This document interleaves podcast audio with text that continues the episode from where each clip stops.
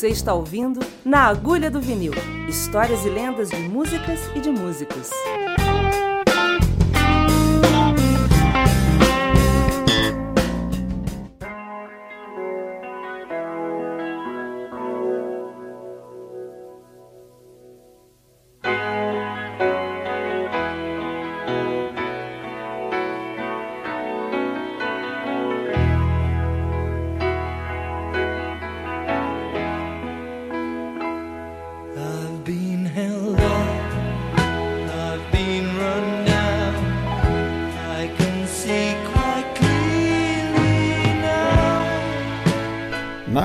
Vinil.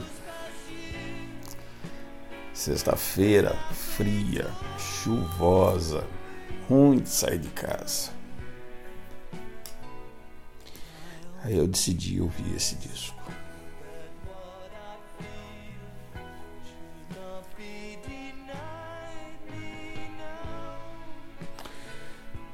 Essa canção chama-se Who Can See It? É do disco Living in a Material World do fantástico George Harrison.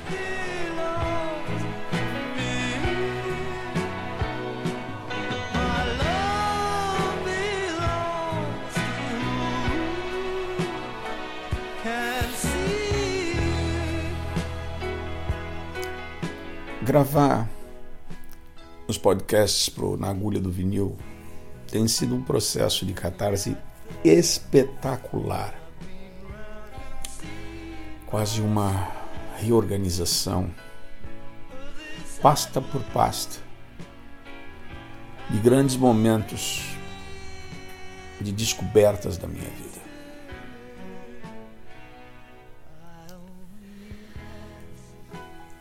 Eu nasci em 58. Em algum momento eu estava ouvindo os Beatles. Claro para mim, claro, como criança, foi ganhar o, o LP do Help.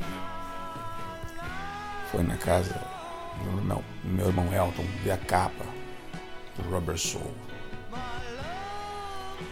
Claro, foi estar na perua veraneio do meu primo Tutu, voltando de algum almoço, algum passeio, e o rádio tá tocando Hey Jude e aquela música, sete minutos, na, na, na, na, na, na, na, com toda a minha família cantando.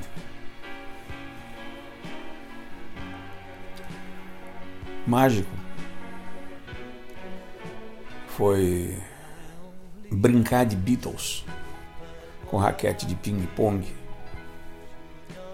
E o Elton, sendo mais velho, era o Paul McCartney, a Regina, irmã dele, também mais velha do que eu, seu John Lennon, e sobrar para mim seu George Harrison.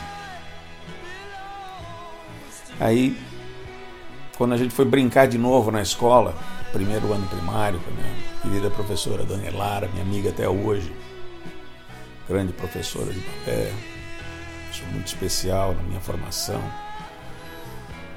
Como todos os meus professores na infância foram, cada um agregando um conhecimento, afeto, despertando interesse por vários aspectos da vida. E aí ela pôs um disquinho dos Beatles, não sei se She Love You, I Wanna Hold Your Hand. E aí a mesma brincadeira, a gente fingindo que estava tocando guitarra, eu falei, eu quero ser o Paul McCartney. E comecei a tocar, e ela falou assim, não André, você não é canhoto, você é destro. Então você é o George Harrison.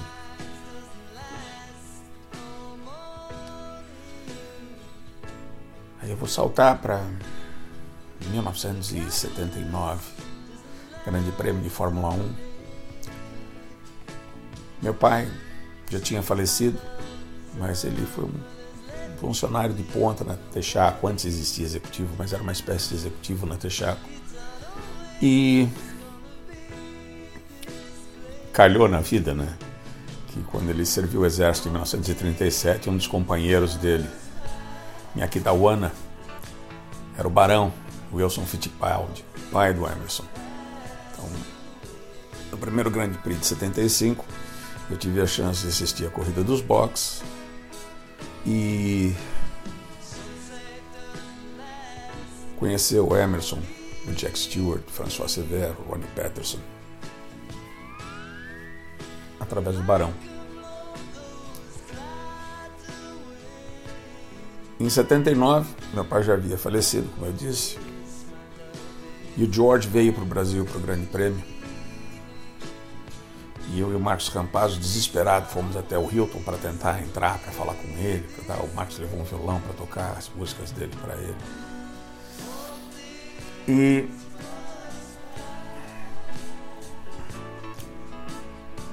na hora que ele chegou, foi aquele alvoroço, eu para uma porta lateral entrei, alguém tentou me barrar, eu falei inglês, assim, não entendi o que o cara estava falando, ele viu que eu estava falando inglês, passei barato e dei de cara com o Jack Stewart,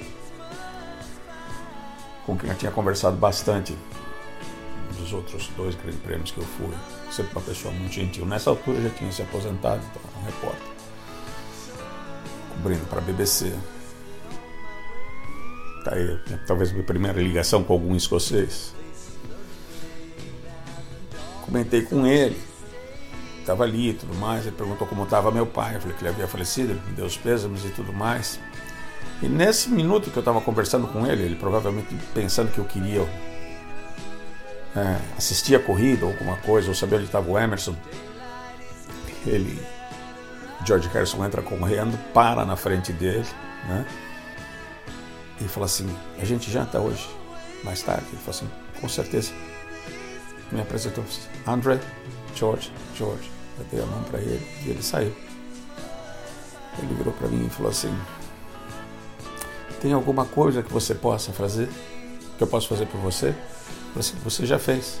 Eu falei, Como assim? Eu falei assim: Eu tenho estudado música, eu tenho tocado guitarra nesses últimos anos. Estou né? fazendo faculdade de música. E eu queria muito ter conhecido o George, você acabou de me apresentar para ele. Ah, mas você tinha que ter falado para ele que você era guitarrista, que você está estudando, isso, aquele, aquele outro. Ele é uma pessoa muito gentil.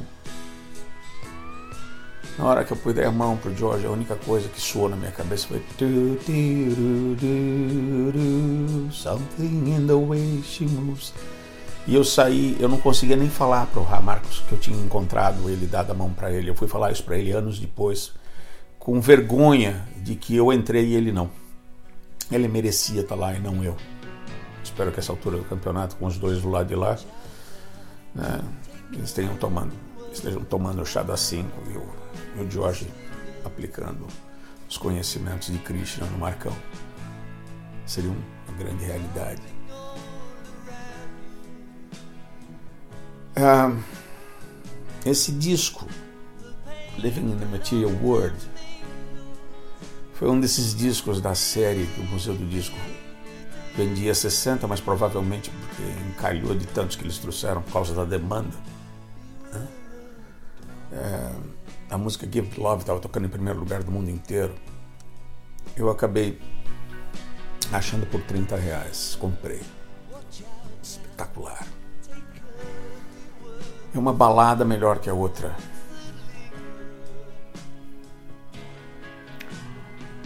E anteontem eu vi um CD remasterizado com duas faixas bônus que eu nunca tinha ouvido.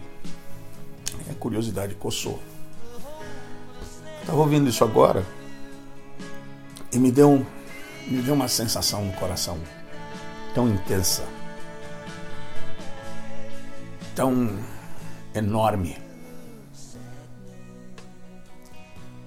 Uma saudade dessas pessoas todas. Do George, criador de música, do meu amigo Marcos Rampazzo, do meu pai que me permitia ter acesso a essas coisas, do Elton, que graças a Deus está por aqui me orientando nessa formação musical no primeiro momento. E aí eu comecei a prestar atenção nas letras como uma outra perspectiva e você percebe que há uma total consciência da necessidade de uma aproximação com algo maior, ou algo divino.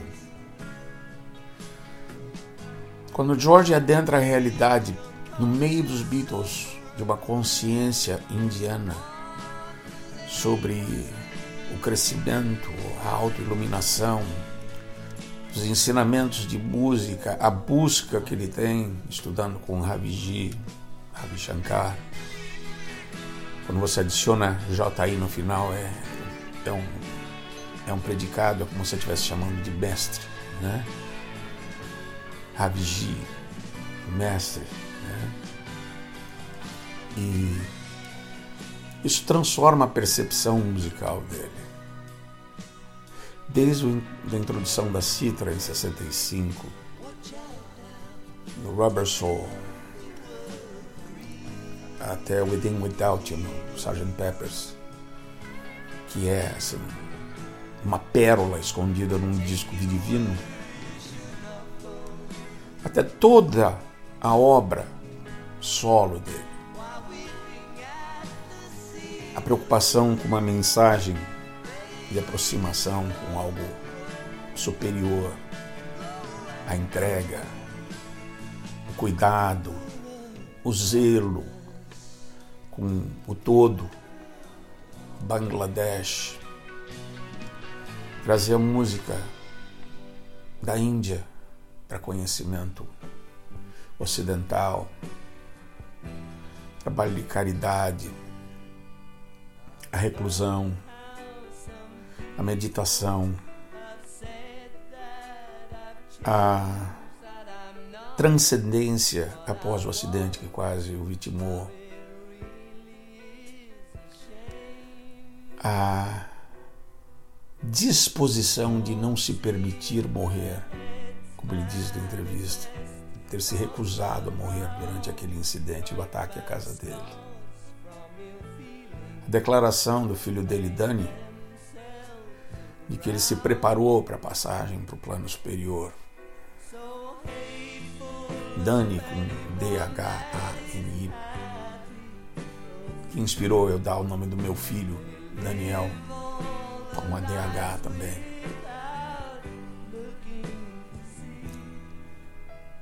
A gente fica pensando que nenhuma mulher é mais especial do que sua mãe. Nenhum homem é mais presente e importante na sua vida do que seu pai. Que os teus filhos são o maior amor da tua vida. Como a música é a minha mestra e esposa, ah, independente do amor que eu tenho pela minha mulher, a, a materialização da música para mim acontece com os Beatles. Eles me despertam o interesse de comprar disco, de ouvir com outra atenção, com outra percepção. É através do caminho deles que eu vou me educar e através das influências e portas que eles abrem que eu vou conhecer outros aspectos. As primeiras canções que eu aprendi com Marcos Rampazzo eram canções dos Beatles. Eu não fui lá para aprender guitarra, eu fui para aprender a tocar Beatles. Quando eu percebi que para tocar aquilo bem eu precisava saber música, eu continuei com ele, mas fui estudar no clã. Fui fazer composição e regência na Paulista de Arte com meu irmão canônico, com a minha querida Tuca, saltei para o DIT. Através do Rick Vito eu aprendi a tocar slide. E ouvindo, agora, músico, quase 43 anos de profissão, morando no Reino Unido, conhecendo onde o George nasceu em Liverpool, indo até a casa onde ele morava vendo as limitações que a cidade impunha ao crescimento artístico musical deles, que só comprova a genialidade e a habilidade de transcender a adversidade, de crescer numa Inglaterra pós-guerra. Ouvindo o disco hoje, você percebe que além do grande compositor, que além do grande guitarrista, ele inventou uma maneira de tocar slide que afeta toda a percepção da música pop. E a humildade dele dizer, Quando eu vi o Roy Cooder tocando de guitarra com ação mais alta e corda mais grossa, eu senti, verdade, eu senti vergonha dos meus trabalhos de slide, porque eu não sabia nada disso. Quem sou eu para saber essas coisas? Eu não tive convívio com os artistas que ele teve, com as coisas que ele viu crescendo na América. A cada disco, um novo pedaço do céu se abria para você descobrir. Uma letra, uma sequência de acordes diminutos que foi ele, de uma certa maneira, introduziu na música pop. Se você não considerar Ray Charles como um artista de blues que tocava blues com acordes diminutos ou B.B. King, George é o cara que introduz o acorde diminuto como acorde de passagem, de preparação de um dominante para outro dentro da música. Até o disco póstumo dele, produzido ah, pelo filho dele, a relação musical de irmão mais velho do Eric Clapton, de trazer o Clapton para tocar My Guitar Gently Weeps, aquele som lindo de Les Paul na trilha sonora do primeiro disco da Apple, Wonderwall. A compor Bad junto com Eric. Passarem pelo que eles passaram na relação entre eles e a, e a Patty. Continuar amigo, transcender isso.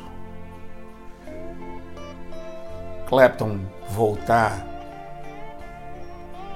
com a perda do amigo. Primeiro, no momento difícil do Clapton, quando ele perde o filho, é o George que ele convida para ir para o Japão porque ele não conseguia ficar em casa, dado a angústia de uma perda tão, tão relevante. É ao George que ele convida para ir para o Japão fazer a turnê e registrar as obras do George ao vivo, depois de não sei quantos anos sem tocar. Ah, o tributo a ele, do Albert Hall o concerto que Raviji compôs e Anushka apresentou em dois movimentos, um concerto de cítara e um concerto com os mais fabulosos músicos indianos. Tudo isso foi agregando em mim uma série de informações que foram moldando a minha percepção. Fui estudar música indiana, estudar Konokó e subdivisão rítmica indiana, porque o John McLaughlin me impressionou. Mas talvez aquilo não tivesse a atração que, que teve se eu não tivesse já sido catequizado com as tablas, com som de cítara nos discos dos Beatles, com a obra dele produzindo o disco do, do Ramiji, da família Shankar. Hoje, eu fiquei atento à mensagem espiritual que ele tem, a mensagem positiva de um despertar. Hoje o mundo está tão, tá tão machucado acidentes graves, perdas violentas, mortes coletivas, tanta coisa triste. E você percebe que é uma espécie de antecipação a essa realidade mais dura do planeta. Ele já chama atenção para a importância da comunicação com algo maior. Próprio prefácio do disco ele diz: Você tem um contato com a realidade e nessa realidade você ambiciona sucesso através de um carro, de uma casa, de algum dinheiro, de uma boa televisão. Conforme você vai conquistando essas coisas, você acaba percebendo que nem tudo que você almejou e angariou te conduzem a um estado de felicidade interior. Essa felicidade está num outro plano, num outro estado de consciência. É onde nós deveríamos estar objetivando a, a nossa direção. Essa é a mensagem que abre o encarte desse disco. E ela é dada por ele do auge dos seus 24 anos de idade, no meio de toda a turbulência que o mundo oferecia para um Beatle.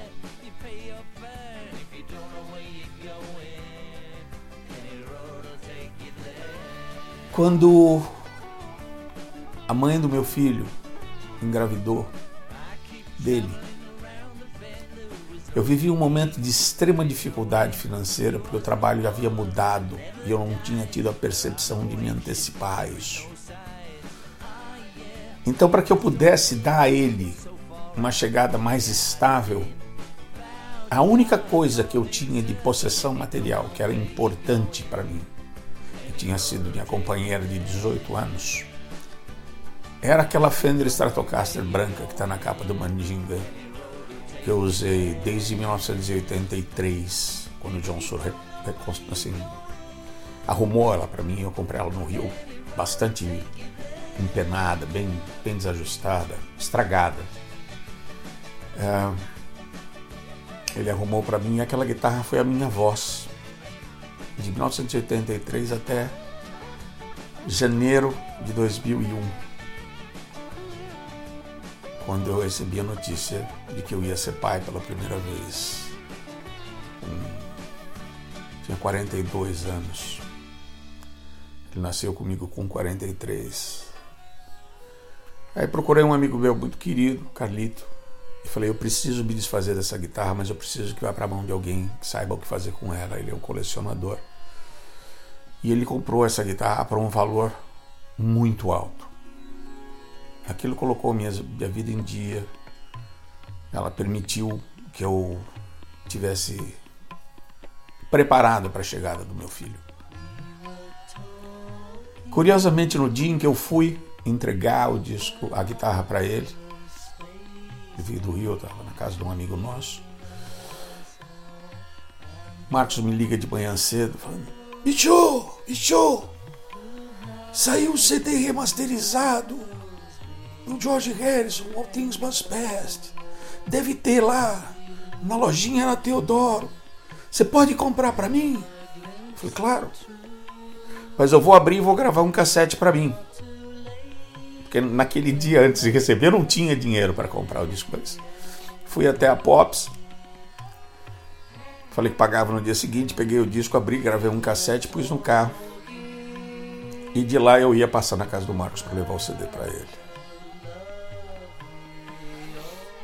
A Elaine, mãe dos meninos, bastante chorosa, porque eu estava me desfazendo da guitarra, porque ela sabia da importância. Ela é instrumentista, uma pianista fantástica. Ah, entendia que eu estava para proteger a chegada do meu filho, me desfazendo do que algo que era a extensão do meu braço. E ela não queria que eu vendesse. Quando a gente estava chegando em Genópolis para fazer um negócio, começou a tocar All Things Must Pass. E aquilo me deu um alívio, aquilo me deu uma certeza de que a vida era maior do que uma Fender Stratocaster 62. Que a vida era maior do que qualquer apego aquilo que eu tinha criado com ela. Então me despedi dessa guitarra sem remorso, sem dor. Não sinto falta. Descobri sem ela que algumas qualidades estavam escondidas dentro de mim que podiam ser expressadas com um instrumento completamente diferente dela. É óbvio que quando eu vou para o palco para reproduzir a música do Mandinga, eu preciso de um instrumento parecido. Mas é só para aquilo. Eu me expresso melhor com o instrumento que eu tenho hoje. Sem apegos, sem a impressão de que é o instrumento que faz a música e não a alma que habita esse corpo nesse momento. Conclusões que ficam fáceis de você adquirir diante da impressão e das lições que você recebe desse avatar musical que passou pela Terra. Eu já disse da influência do Jimmy Page no meu trabalho, do Jeff Beck no meu trabalho, do amor que eu tenho pelo B.B. King, do fato de que o Eric Clapton no Cream foi a porta de entrada, de que o John McLaughlin ainda é o maior professor de música que eu tenho. É. Nesse momento, isso falando em termos icônicos, né? Os artistas que eu ouvi em disco. Estamos falando na agulha do vinil. Não vou mencionar todos os professores, o Marcos, o Mozart, o Heraldo, o Cândido e tantos outros. O fato é que, como a Elara foi a minha professora na minha alfabetização,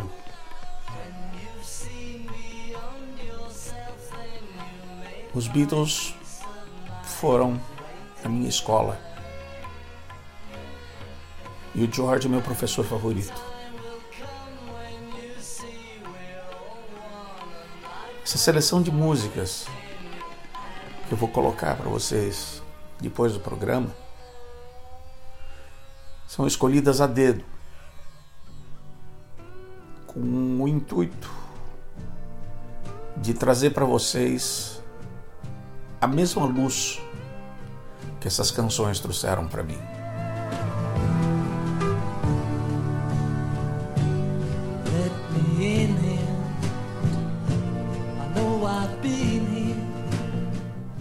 Jorge é uma criatura de luz. Música dele trans- transcende tempo e espaço.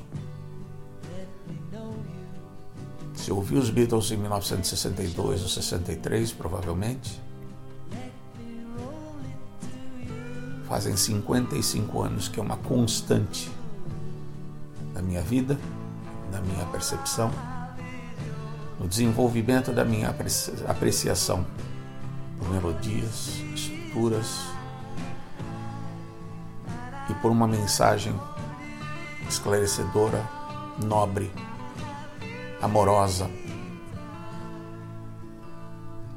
Nos dias de hoje, o coração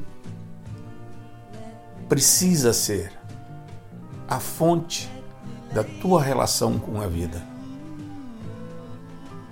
Sou uma pessoa muito racional. Eu sou um virginiano com ascendente virgem. Tudo é lógico. Sou quase um Dr. Spock mirim.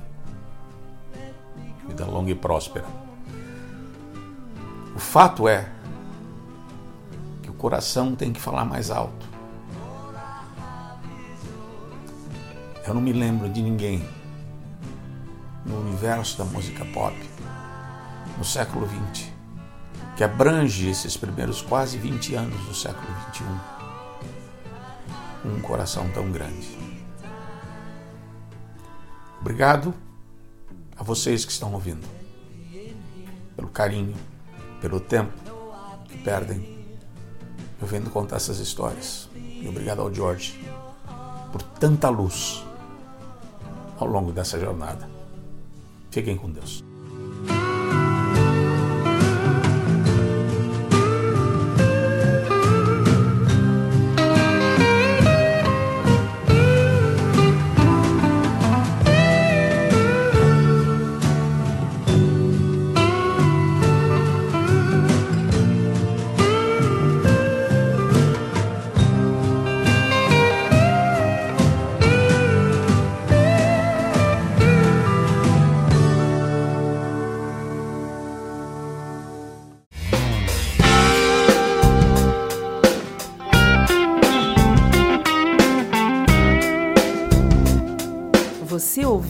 Na Agulha do Vinil Histórias e lendas de músicas e de músicos. Acesse naagulhadovinil.com.br e ouça outros episódios.